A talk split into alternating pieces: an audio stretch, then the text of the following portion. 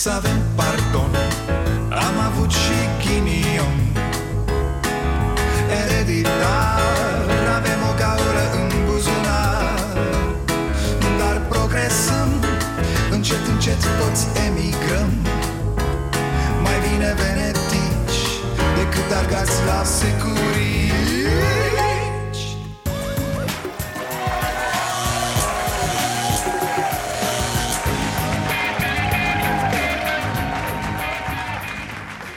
Bun venit la Starea Nației, eu sunt Dragoș Pătraru, gazda dumneavoastră.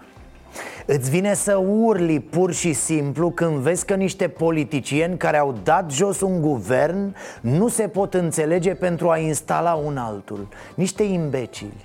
Asta într-o țară care se bate cu pumnul în piept Care cea mai mare creștere economică În timp ce unul din trei români se află în sărăcie extremă Fără nicio speranță pentru o viață decentă Mihaela Nabăr de la Fundația World Vision ne va vorbi în partea a doua despre sărăcia românilor.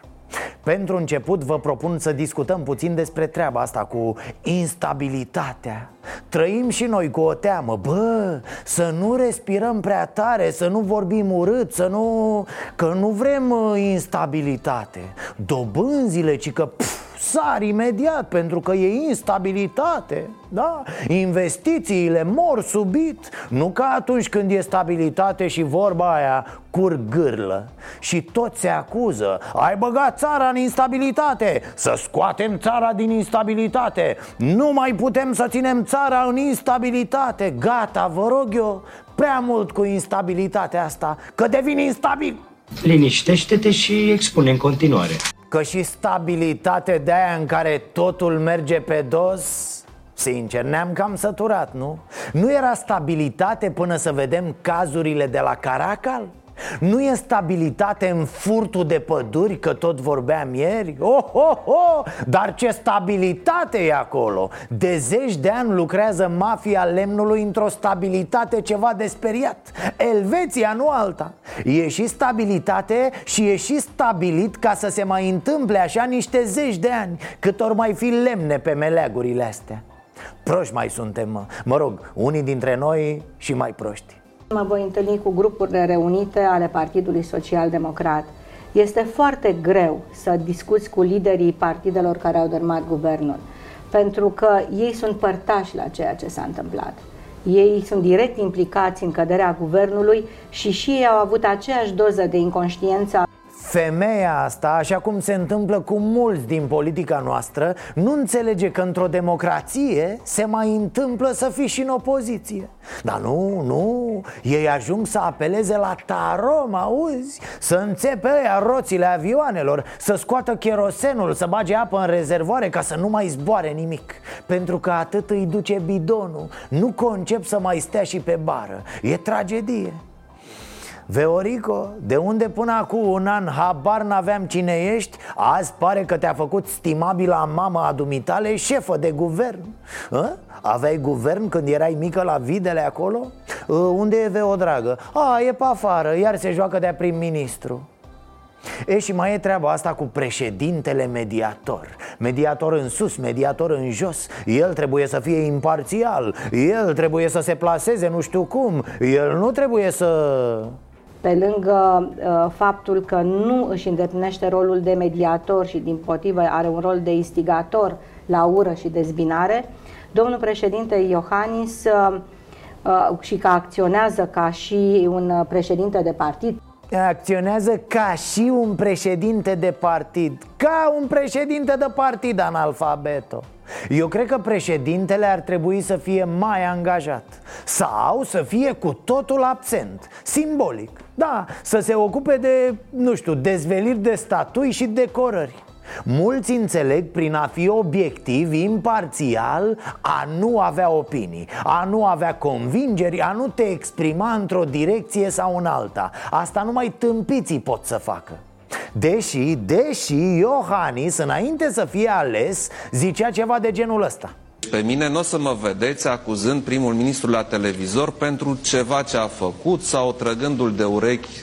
E, da, multe tâmpenii ai mai zis și matale, Iohăniță Președintele nostru ar putea să fie în primul rând un critic al actului de guvernare. Ideea e să fie critic și în momentul în care la putere ajunge partidul domniei sale. Despre asta este vorba. Altfel, când vezi un partid că se zbate ca o găină cu gâtul tăiat, cum a ajuns PSD-ul, atunci cred că e de datoria ta ca președinte să curme această suferință a întregii țări. Într-un final va trebui să rezolvăm cumva în Constituție și profilul de președinte. Că nu prea știe ce face omul acolo și nu prea știm nici noi. Noi urlăm la el, fă bă și tu ceva că tu conduci Ce conduce? E, asta e altă chestiune foarte importantă Președintele Claus Iohannis participă la ceremonia de întronare a împăratului Naruhito al Japoniei. Evenimentul, marcat de foarte multe ritualuri, se desfășoară în prezența a mii de oaspeți din aproape 200 de țări, între care, spuneam și mai devreme, se numără și Claus Iohannis, care este alături de soția sa, Carmen Iohannis ci că stabilește și nu știu ce chestii economice, acorduri, treburi uh, Oricum, țin să vă amintesc că avem un parteneriat strategic și cu Japonia Întrebarea e, există vreo țară pe lumea asta cu care n-avem noi parteneriat strategic? Și ce e atât de strategic? Că nu văd cine știe ce fabrici japoneze pe aici. Sau nu știu ce exporturi românești în Japonia. Lucrăm ca sclavii pe salarii de mizerie la niște componente pentru mașinile lor. Curele de transmisie și huse de scaune. Marele parteneriat strategic, ce să-ți povestesc? Pe 1500 de lei salariu pentru muncitorul român și mai e o întrebare. Ce vorbește Iohannis despre chestiuni economice Dacă în țară el n-are absolut nicio atribuțiune economică? E ca atunci când candidații la prezidențiale vorbesc de spitale și autostrăzi. Așa și Asta ar cam trebui discutat și modificat în Constituție. Ce vrem noi de la un președinte? Că poate nu vrem nimic. Sau, din contră, poate vrem totul Da, așa, doar un băiat care urlă de pe margine cum fac și eu? Nu știu ce să zic Parcă merge și fără, nu? Cât despre instabilitate, să mai rămână o vreme Cu stabilitatea am încercat și nu e mare șmecherie Mă, oameni buni, mă, de ce nu vă stâmpărați voi, mă? E, abia asta ar fi tare Să vedem după toată căcăiala Că vine PSD cu un premier. Nea Claus, vino bre acasă Lasă-i pe japonezi Că face PSD-ul, iar guvern. În momentul în care șase formațiuni politice Nu reușesc să creeze o majoritate Vom încerca să creăm noi o majoritate Cred că îl calcă Iohannis pe Orban cu bicicleta pe cap dacă se ajunge la așa ceva. Da, de fapt despre Orban trebuie să discutăm aici și despre Iohannis. În ce sens? În sensul în care oamenii se uită de fiecare dată spre cei puternici după cum ați observat, oamenii îi urmează pe cei care transmit putere Chiar dacă uneori aceia mai calcă și pe lângă democrație. Așa sunt făcuți oamenii. Vor să urmeze pe cineva care măcar pare că știe. Iar asta se manifestă în special în aceste perioade în care populismul umblă în fundul gol pe stradă și nimeni nu-i zice nimic. PSD sunt mai mulți colegi sau colege care pot fi premier. Eu am fost, eu am fost premier, acum uh, vom găsi dacă vom forma o majoritate. Bineînțeles că poate fi și un alt nume, nu neapărat eu. Eu sper să merg la Palatul Cotroceni și atunci la Palatul Victoria să fie o altă propunere de premier. Ia uzi, Nea Claus, s-a rezolvat bre, poți să rămâi în Japonia Că vine Veorica la Cotroceni și pune ea ce premier vrea Sunt mulți colegi, colege, oameni de nădejde E timpul să mai vină și PSD la guvernare, nu? Destul asta pe margine Altfel, cum vi s-a părut că râde Veo? Ca una care și-a pierdut mințile, alea pe care le mai avea? Sau ca una care nu și-a mai luat pastilele și acum se transformă? Fiecare om are uh, probleme E, uite, da, mă gândeam că ar fi excelent acum pentru funcția de premier domnul Darius Vulcov. Bă, bă, e o capacitate. Eu am tot stat acum cu ochii pe premiile Nobel Eram sigur că ia și el ceva. Nu știu, măcar Nobelul pentru economie într-un rol secundar Mai exact de slugoi. Eminența cenușii a economiei pesediste a fost prinsă și cu un plagiat Mă rog, asta e așa, ca o mică răceală pe lângă bolile lui grave, morale, de caracter. Dar premiul deșteptul partidului merge astăzi la Țapardel Claudia Țapardel. Mă gândeam, n-am putea să le punem tuturor pesediștilor numele ăsta Țapardel? Țapardel mai mișto. Se discuta despre Tarom că e căpușat și fata asta zice să știți că, din păcate, această companie, ca și multe altele, nu au fost căpușate numai pe timpul guvernării PSD, ci este o cutumă și o tradiție care se întâmplă în multe companii deci naționale. O, oh, mulțumim, să rămână! Vă duceți singură la DNA sau e nevoie să chemăm pe cineva? A luat o gura târâș, frate Ce bă, numai noi căpușăm, așa a fost mereu Toți am căpușat Mă, fată, mă, ești tânără, nu ți-e rușine? I-a intrat pesedismul, nu ase, frate? Și pesedismul se știe, e ca reumatismul A intrat în tine, nu mai iese. Stau foarte prost. Vai, vai, cât am râs azi de Eugen Tomac? L-ați văzut cum a ieșit de la negocierile cu Orban? Îi tremurau fălcuțele alea ca piftia lui mamaia Nu mai putea de nervi, de supărare, era dezamăgit. Mă mir că n-a plâns. Nici copiii când primesc cărți de la Moș Crăciun nu sunt atât de dezamăgiți. Vă jur, când i-am văzut bostanul ăla de păpușă gonflabilă umflată prea tare M-am gândit la Băse. Abia ce l-a reevaluat Băse pe Orban Iar acum Ludovic îi face necazul ăsta. Ce necaz? Daună totală PMP n-a primit practic nimic la aceste negocieri Tăricianu, Hunor și Ponta au decis în numele premierului desemnat ca PMP-ul să nu participe la această uh, guvernare. Cum era? Ce zicea Băse? Că Tăricianu vrea copanul de la PNL?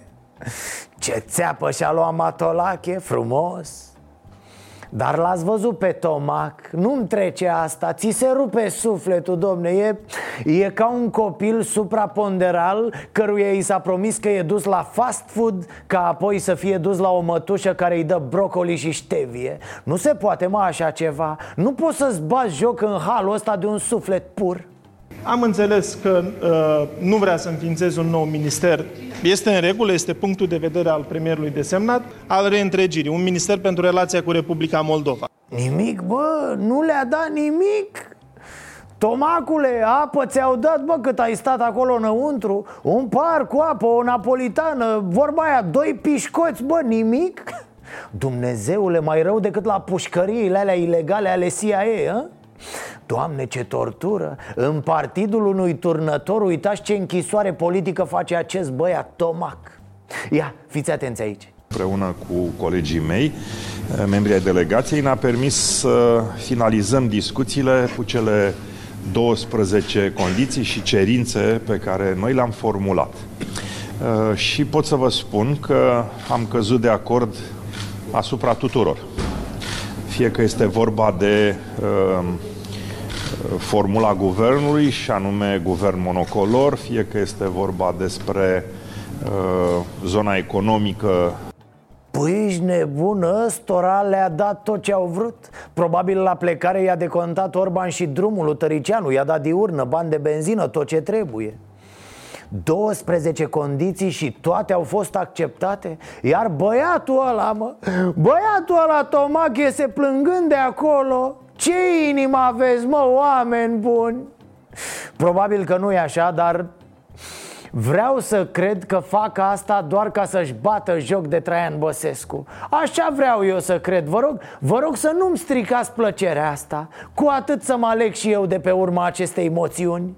Uite așa ajung și eu să reevaluez pe Orban. Nu o să-i mai zic și că mandolină, o să-i zic doar mandolină dar Băsescu, fraților, vă dați seama cât de jos Să nu mai poți fi nici măcar soluția imorală Turnătorul pe care trebuie să-l bage unii în guvern pentru a avea majoritate?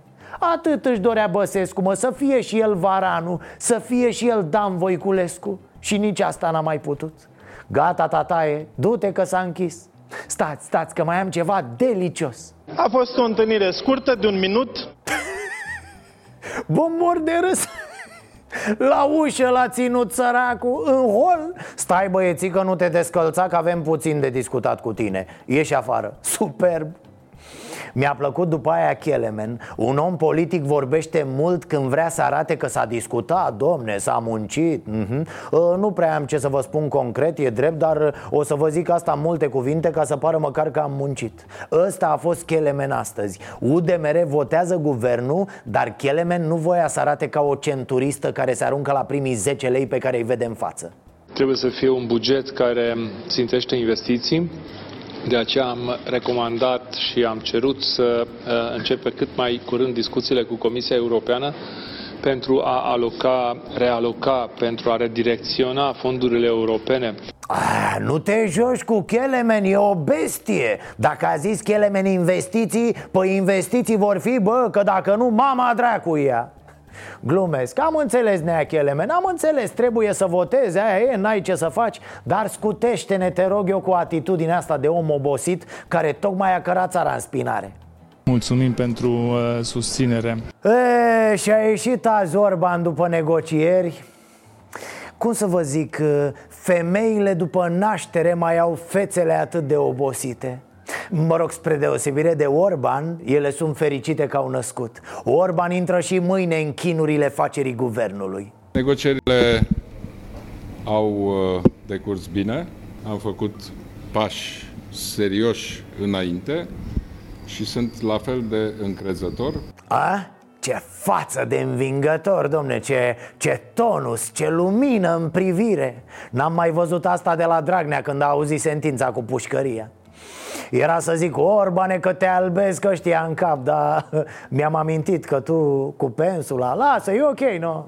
Am convenit un cadru de colaborare care va fi materializat uh, sub forma unor uh, înțelegeri care vor fi validate în uh, conducerea Partidului Național Liberal. Puh, acte, protocoale, dă semnează, aprobă E și cu notar, cu de-astea? Sau se merge pe încredere? Au încredere unii în alții cum le place sărăcia A fost onest domnul Orban cu noi, da? Și a făcut și numărul de umor, mulțumim am abordat practic teme care vizează protecția mediului, teme economice, teme din domeniul justiției, teme din domeniul reformei electorale.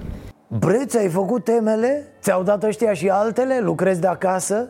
Da, s-au abordat de toate, cică. S-au făcut acte, s-au făcut teme, acum se vor pune pe semnat. Din ce înțeleg, PNL semnează chestii diferite cu fiecare partid. Nu e un program unic. Mă rog, treaba lor. Guvernul lui Orban e pe ultima sută. Să vedem ce zice mâine Băse după ce și-a luat-o azi în bot și cam aia e abordăm parlamentari individual și independenți și parlamentari a căror afiliere nu este clară în momentul de față.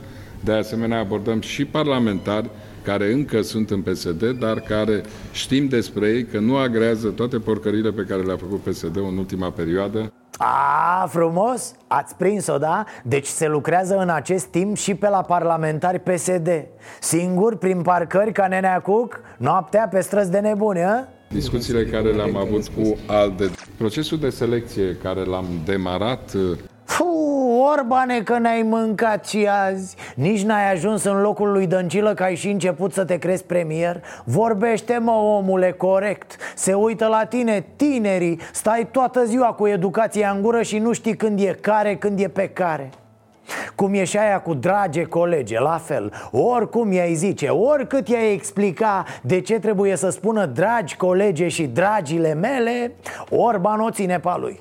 Bine v-am găsit, dragi colege și dragi colegi. E, haideți că încep tradițiile noastre de toamnă. Avem chestia asta românească Halloween-ul ăsta al nostru Apoi Black Friday Dăm ceasul înapoi Să face tulburelul Ce mai e? Ah, da, fraților, corect Apare MCV-ul Raportul recunoaște îndeplinirea doar a două recomandări din cele 12 formulate în 2017. După cum ați observat și dumneavoastră, raportul este critic. Da, este cel mai dur MCV din ultimii 10 ani, fraților Au venit ăștia și ne-au dat cu el în cap de... de... Ne-a ieșit un dita mai cu cuiu, cât, cât capul lui Ciordache de mare, da Chiar așa, mă, oare ce mai face Nea Florică? Altă întrebare, altă întrebare. A, da, sau domnul Nicolicea Să vină cu diploma lui de nota 10 în drept. Să le explice el funcționarilor de la comisie Că n-au înțeles nimic din ideea noastră de justiție. Ce vorbești, domn? Niște idioți care pot să se ia de mână cu ceilalți proști făcuți grămadă Ăia din Comisia de la Veneția și din Greco Păi, uh, domnul președinte ar trebui să răspundă, pentru că dacă mi-aduc eu bine aminte și cred că îmi aduc bine aminte, domnul președinte trebuia să pună în aplicare decizia Curții Constituționale, trebuia să avem un uh, un, prim, un ministru la justiție pe care l-am nominalizat și pe care dânsul a respins. Deci cred că ar trebui să dea mai multe răspunsuri legate de MCV, domnul președinte Iohannis. Da, ce să, l-am cerut pe Nicolicea și a venit doamna cea neconflictuală. Ea n-are nicio treabă, n-a văzut, n-a auzit, n-a băut, n-a mâncat. N-are nicio muscă pe coc, n-are nimic. Iohannis să răspundă, domne. Oh, nici nu știe săracul ce l-așteaptă când se întoarce din Japonia. Nea Iohăniță, a adu tată un magnet de frigider, ceva să nu mai stea îmbuvnată? Consider că acest raport al MCV-ului nu trebuie politizat și că trebuie să lăsăm magistraților, așa cum lasă și Olanda, de raportul Greco, uh, să ia măsurile cei din, din justiție, fără ca politicul să intervină. Dacă vrem o justiție independentă, dar când președintele României intervine în justiție, nu putem vorbi de independența justiției. A, evident că nu trebuie politizat Vechea ei placă Orice ea îi spune, ă, nu trebuie politizat Îi cer o rețetă de zacuscă, ea ți-o dă, nu-i bai Dar după ce pune un vârf de sare și un pic de piper Are grijă să adauge ă, Știți, nu trebuie politizată Da, doamnă, în niciun caz Dar ce s-a amestecat vreodată politicul în justiție? La noi?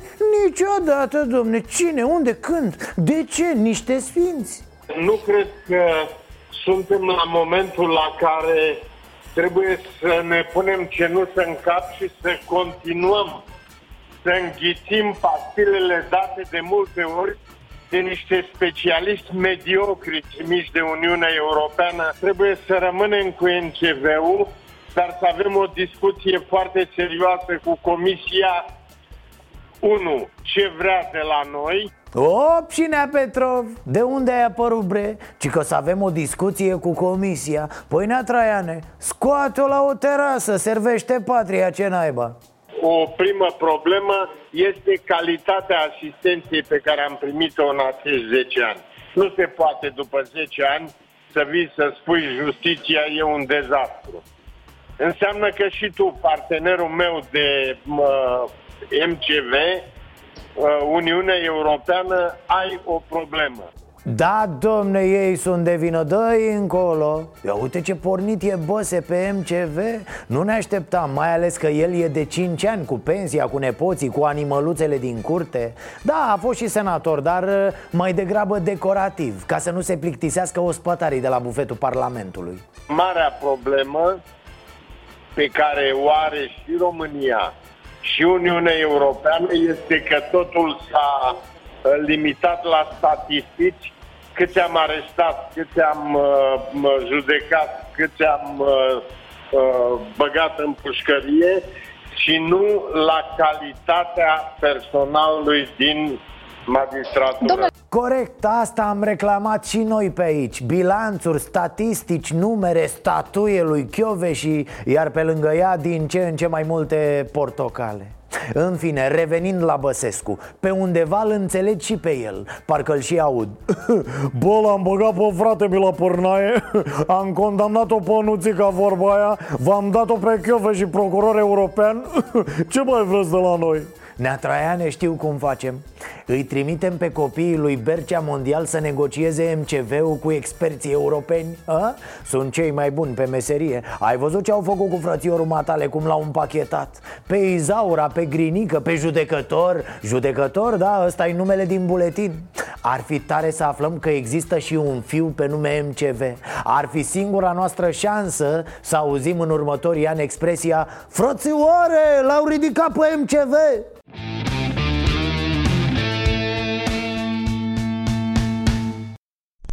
Și totuși cât de frumos e cazul ăsta cu Tarom și Cuc. România curată, România pe scurt, România pe înțelesul tuturor cu un ministru confuz, pesedis de ăsta, infestat cu șobolănel, caracter de furnică.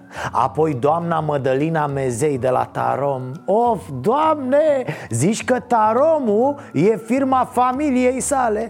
Tatăl ei, domnul capitan, a fost mecanic de bord Fratele pilot. Vărul e tot la Tarom, la securitate. Soțul Laurențiu a fost șeful reprezentanței Tarom din Olanda Bă, nici la TVR nu e așa să mor Domnul Gabriel Capitan, fost mecanic de bord la Tarom, a deținut câteva, câțiva ani funcția de consilier al Ministrului Transporturilor în timpul guvernării PSD de după 90, mai departe.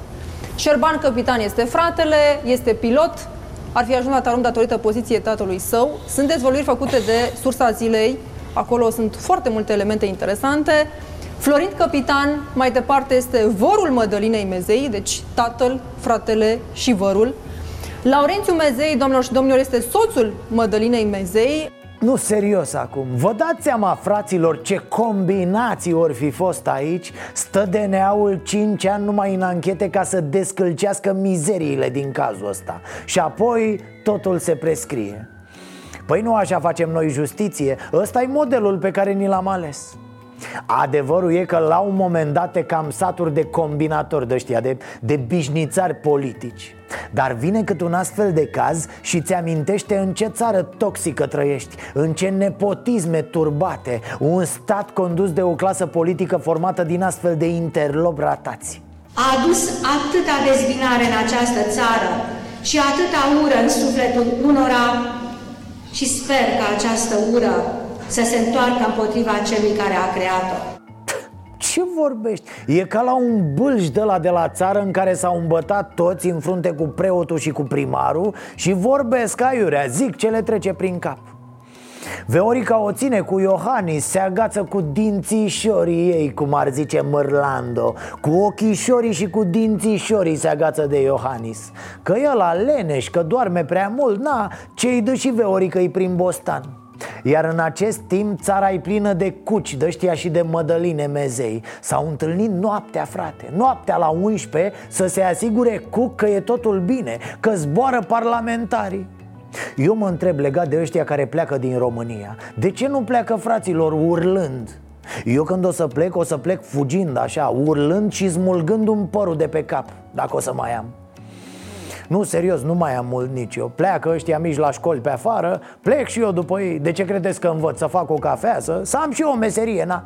Grăbiți-vă să puneți guvernul Pentru că noi suntem în opoziție și vrem să scăpăm de guvern Ciolacu, frate, acest nimeni pe drum Băiatul care îi schimba uleiul lui Dragnea a ajuns șmecher la partid. Ne pune țara în brațe, ne lasă cu ea în drum. Aici am ajuns, să ne rugăm de Ciolacu și de PSD să ne guverneze. Haideți vă rugăm, nu mai facem, am fost băieței răi Am votat cu alții, merităm nana. Vai, și nu ți-a fost rușine Barna, dar ce prăbușire! Te-ai antrenat? Serios, pare că ai făcut studii de căzut în cap Nu pot să cred că ești atât de talentat la căzături Ar trebui să te faci cascador, da? Poți fi următorul Sobice Acum o lună Barna era ăla pe care unii îl vedeau contra candidatul lui Iohannis. Iar astăzi e acel băiat dubios cu fondurile europene Care nici nu vrea să voteze guvernul Orban Pentru că nu vrea el, vine cu tot felul de condiții. Evident, vorbim despre percepții publice aici, nu despre adevăruri. Dar o chestie pe care politicienii nu o pricep Cu percepțiile se defilează în spațiul public, din păcate DNA a început cercetarea în cazul Dan Barna. Procurorii anticorupție s-au autosesizat după dezvăluirile Rice Project cu privire la suspiciuni de fraudă cu fonduri europene. Potrivit investigații de presă, începând din 2007, firma lui Dan Barna a fost implicată în afaceri cu fonduri europene, iar peste 110 milioane de lei ar fi intrat astfel de-a lungul anilor în conturile președintelui USR. E, aici distracția e mare de tot. Pe logica de până acum a unora, domnul Barna ar trebui să facă un pas în spate, nu? Dacă DNA-ul îi spune că există dosar și e chemat pe la audieri. Să nu uităm toate acele alinturi stupide când orice era penal. Aruncam cu penalii în stânga și în dreapta. Sinistre vremuri când democrația era dată de toți pereții de instituțiile de forță ale statului Altceva mi se pare însă spectaculos în cazul Barna cu fondurile europene Acum două zile, Barna ceruse ca ancheta declanșată în urma investigației Rice Project Să fie mutată de la antifraudă la DNA dacă au început verificările, e foarte bine. Chiar am solicitat DNA să facă verificări. Dacă mă cheamă la audieri, nu văd nicio problemă. Ce? De fapt nu ce, că nu suntem țărani, da? Poftim? Abia asta e tare de tot. Dan Barna cere de cine să fie anchetat. Are el surse care i-au zis că acolo e o mânărie, așa că vrea la DNA Uh, stați, uh, vă rog, dar la DNA ce procuror doriți? Uh, ceva la 1,80 așa, păr negru, ochii verzi? La audieri e bine dacă va fi cafeluța cu zahăr brun? Ok, mulțumim, ne bucurăm că vă putem servi, domnul Barna Oricum, dacă mai doriți ceva, sunați din acest clopoțel și apar eu imediat Ieșirea din criză nu este mandatul USR. Ieșirea din criză este asumarea de către Ludovic Orban. Obiectivele noastre, pe care da. astăzi le susțineți în birourile permanente Obiectivele noastre Le-ați sunt negociat? obiectivele Altă întrebare, mă rog cum o să-mi răspund. Uh, vă rog, debranșați-l pe domnul de la microfon că ne-a pierdut Ieșirea din criză nu este mandatul USR? Cert e că nu e al PSD Foarte, foarte probabil este că ieșirea din criză ține de voi De cei care ați dat jos guvernul la moțiune cum să zic, dar altă explicație nu există. Sunteți voi și PSD Dacă nu mai e PSD, înseamnă că sunteți voi, nu?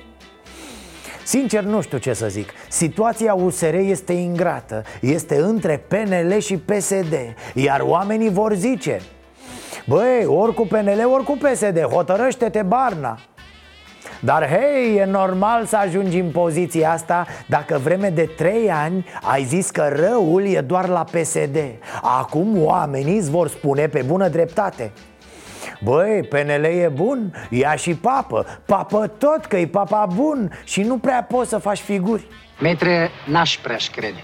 Acum să ne înțelegem, legile cerute de USR sunt legi foarte bune Mai ales legea cu votul primarilor în două tururi pe de altă parte, din moment ce știai că alte partide nu vor asta E ciudat să vii cu astfel de cereri. Mă rog, după negocierile de azi au scăldat-o bine Au venit cu un acord.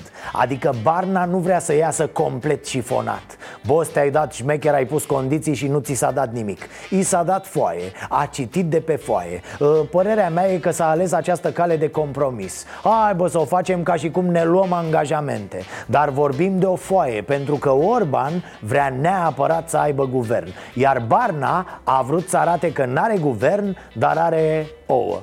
Mie că iese nasol pentru amândoi, nu știu. Cele două partide vor depune toate eforturile pentru a repara ce a rău produs de PSD în justiție. Ținând cont de discuția de astăzi, sunt șanse mari ca USR să voteze guvernul PNL?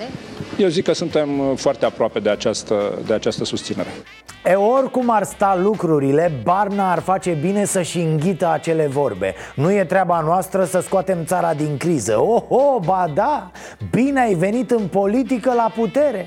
Oamenii vă percep acum la putere. Pe voi, pe liberali, pe Iohannis. V-au dat voturi la europarlamentare, iar guvernul e picat. Hai, demonstrați, nu e vreme de A, știți, eu am fost și bolnav când eram mic. Nu e puțin lucru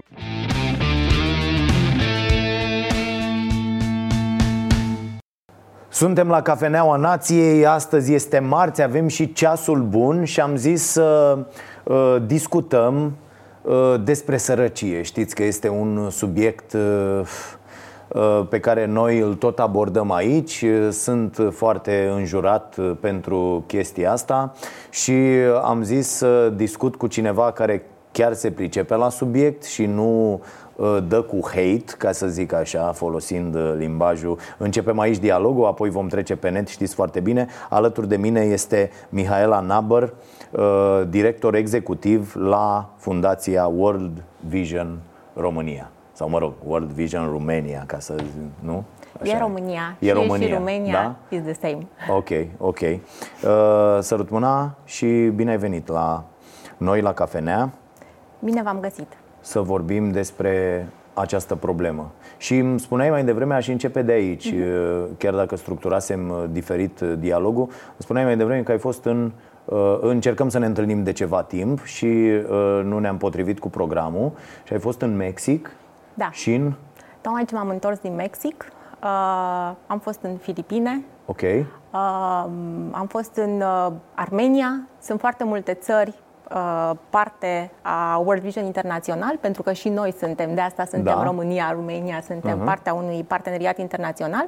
Uh, Suntem prezenți prin vreo 98 de țări și, în general, mergem unii la alții să vedem cam cum e cu sărăcia prin, prin Ok. alte țări și cum, cum, arată e la noi. sărăcia în alte părți? Sărăcia este sărăcie peste tot, dar diferența pe care am văzut-o acum în Mexic, m- întorcându-mă weekendul trecut, uh, este că, da, vorbim de sărăcie și acolo, vorbim de uh, părinți care nu au ce să le dea să mănânce copiilor, vorbim de părinți care nu pot să-și ducă copiii la școală, vorbim de uh, diferențe culturale foarte mari care te duc într-o zonă în care încă s- în rural se fac incantații și oamenii te primesc cu fum și așa.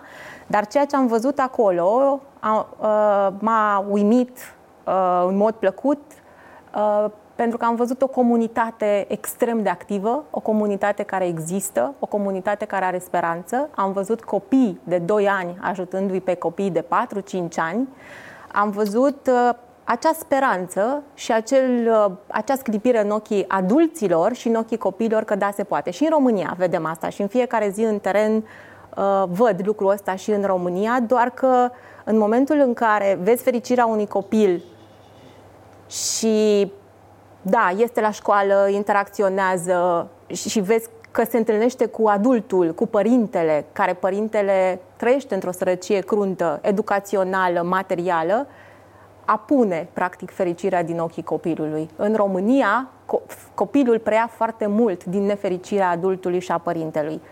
Asta pentru că părinții și adulții nu au acea speranță, nu mai văd practic speranța și calea de ieșire din, din sărăcie. În Mexic nu am văzut lucrul ăsta. În Mexic, da, se poate, da, facem tot ceea ce putem. Și programele pe care le avem în România și programele din Mexic sunt similare. Deci, practic, nu vorbim de o abordare Uite, asta, asta, mi se super... pare, asta mi se pare incredibil, pentru că, de fapt, asta e cea mai importantă chestie Mhm. în această zonă. Bă, în momentul când nu mai ai speranță, s-a terminat tot. Pentru că Așa este. efectiv se, se încheie uh, orice fel de discuție când îi vezi pe... Și noi constatăm ceva, o să urmărim uh, și rubrica noastră Ceasul Bun și mă uit la toate aceste Mhm. cazuri, primim scrisori, din păcate nu putem să ajutăm pe toată lumea, uh, nu putem să prezentăm toate cazurile, dar uh, constat de multe ori niște, uh, niște lucruri. Mergem în localități Mhm. uh, care arată foarte bine. Sunt Da. ok, îngrijite, uh, bogate, în sensul că vezi o grămadă de case cu multe etaje, cu uh, mașini uh, scumpe la poartă și între aceste case găsești câte o dărăpănătură unde sunt 4, 5, 7, 10 copii într-o familie cu niște părinți care muncesc, ori mă, e un Mhm. părinte singur, ori sunt amândoi care de ce în comu- și asta e o întrebare uh, care mă frământă foarte mult apropo de comunități. De ce într-o astfel de comunitate oamenii nu se adună să spună Băi, uh, ok, măi, avem pe aia șapte copii acolo. Nu zic că se întâmplă peste tot, dar sunt foarte multe locuri în care nu se întâmplă această chestiune ce ține de comunitate. Băi, hai să-i luăm și pe ăștia și nu știu, cu rândul, ducem mâncare, le renovăm casa. Uh, Mi se pare, uh, de ce nu facem asta? Uh, De ce nu facem asta? Noi în România, împreună cu partenerii noștri, noi ca fundație încercăm de 30 de ani să clădim acea comunitate. Comunitate reală în care să ne pese, în care să ne pese de copilul care nu merge la școală pentru că nu are cu ce să se încalze, în care să ne pese de faptul că uh, a luat foc casa vecinului și nu-l lasă în stradă.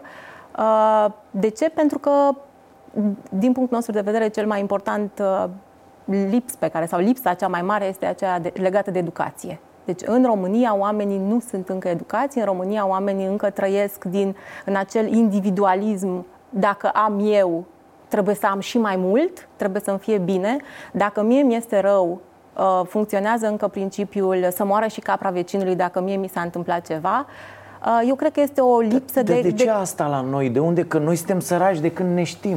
Adică n-am da. fost Uh, n-am fost vorba aia, ok, uh, toți americanii au această uh, uh, părere, băi, eu sunt un milionar care uh, temporar uh, da. se află în dificultate financiară, da? dar noi am fost tot timpul săraci. Da, am fost tot timpul săraci. Lucrurile, să știi că încep cât de cât să se schimbe și vedem asta în comunitățile rurale. Adică, da, dacă te duci și ești acolo, suntem prezenți în anumite comunități de 27 de ani, de 15 ani, lucrăm cu ei constant și este important să fie unul care face ceva diferit față de ceilalți în comunitate, în sensul de, de a-și ajuta pe cineva la nevoie și lucrurile se, se schimbă, dar este complicat. În România este foarte complicat să faci asta, mai ales în condițiile în care uh, am lansat un studiu acum două săptămâni, uh, un raport asupra inegalităților și uh, constatam cu foarte mare dezamăgire, frustrare, supărare și neputință uh, că diferența între cei mai bogați 20% dintre cei mai bogați oameni din România și 20% cei mai săraci oameni din România este de 6, deci, sunt de 6,5 ori mai bogați cei bogați față de cumulatul celor 20% mai, ce, ce, ai celor mai săraci. Deci în continuare suntem o țară a contradicțiilor. În continuare vorbim de o Românie care, da, deși are cea mai mare creștere economică din UE, uh, asistăm la unul din trei români se află la risc de sărăcie. De ce? Pentru că de cele mai multe ori celorlalți doi nu le pasă de, de, de, de cel care este la risc de sărăcie. De asta da, încercăm să construim comunitatea. Încă n-am găsit acel secret în care uh-huh. să vedem, da, asta este rețeta care funcționează, dar ceea ce pot să spun este că sunt comunități rurale în care lucrăm și în care lucrurile au început să funcționeze. Sunt comunități rurale în care copiii sunt ascultați, pentru că lor le pasă mai mult decât adulților de foarte multe ori. Sunt comun... Da, am, am văzut asta uh, când am făcut documentarea pentru emisiune și o să vreau să vorbim în, în partea a doua uh, despre toate lucrurile astea, inclusiv despre uh, abandonul școlar, despre toate aceste probleme care ne, ne apasă atât de mult. Avem rubrica noastră pe care o difuzăm în fiecare marți și unde oamenii sunt atât de buni încât reușim să ajutăm niște familii. Azi dimineața am primit o scrisoare, am primit-o acasă la Ploiești, o scrisoare din partea unei doamne uh, care mi-a povestit de o, o bătrână, o poveste incredibilă, care uh, a rămas pur și simplu pe drumuri, uh, printr-un concurs de, de împrejurări și ne, ne cerea ajutorul. O, o mhm. bătrână singură, sunt foarte mulți astfel de oameni care au, au nevoie de ajutor și cred că totul depinde de comunitate. Mi se pare incredibil da. să ai la nivelul unei comunități, adică dă încolo o bucată de teren, o căsuță cu o cameră și o, o, o bucătărioară, nu cred că e extraordinar de greu, dar iată, ă, ă, nu facem lucrurile astea, nu, nu avem acest exercițiu ă, de, de a împărți și de a ne fi tuturor un picuț Uh, uh, mai bine. Așa este, nu le facem de pe o zi pe alta, da. dar evoluție se vede și evoluție asta e ceea se vede, ce ne, bineînțeles, asta e ceea ce în, ne ține în aici. timp. E ok.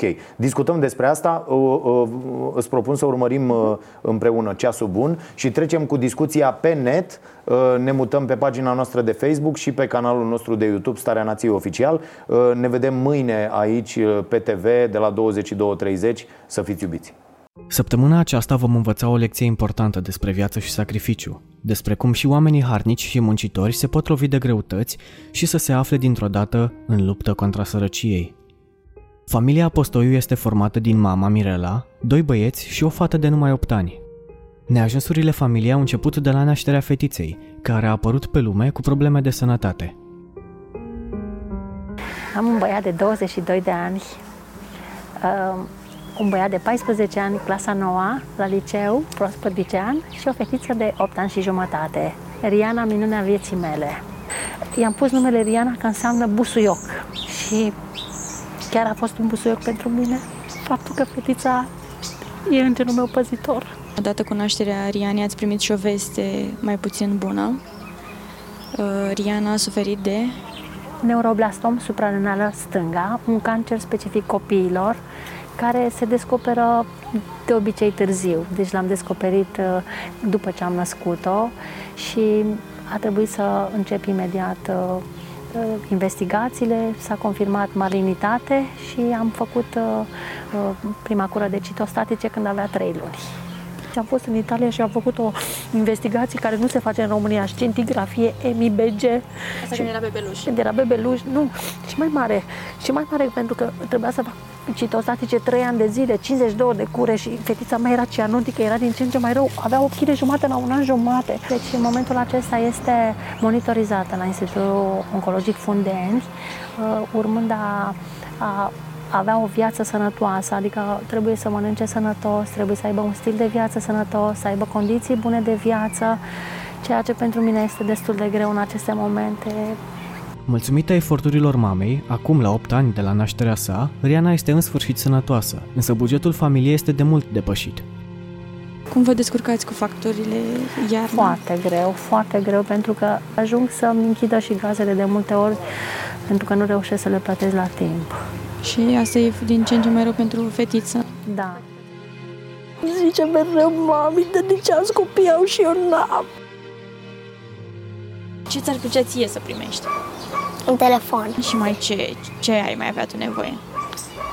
O casă mare. O casă cu mare. camera mea. O cameră doar a ta.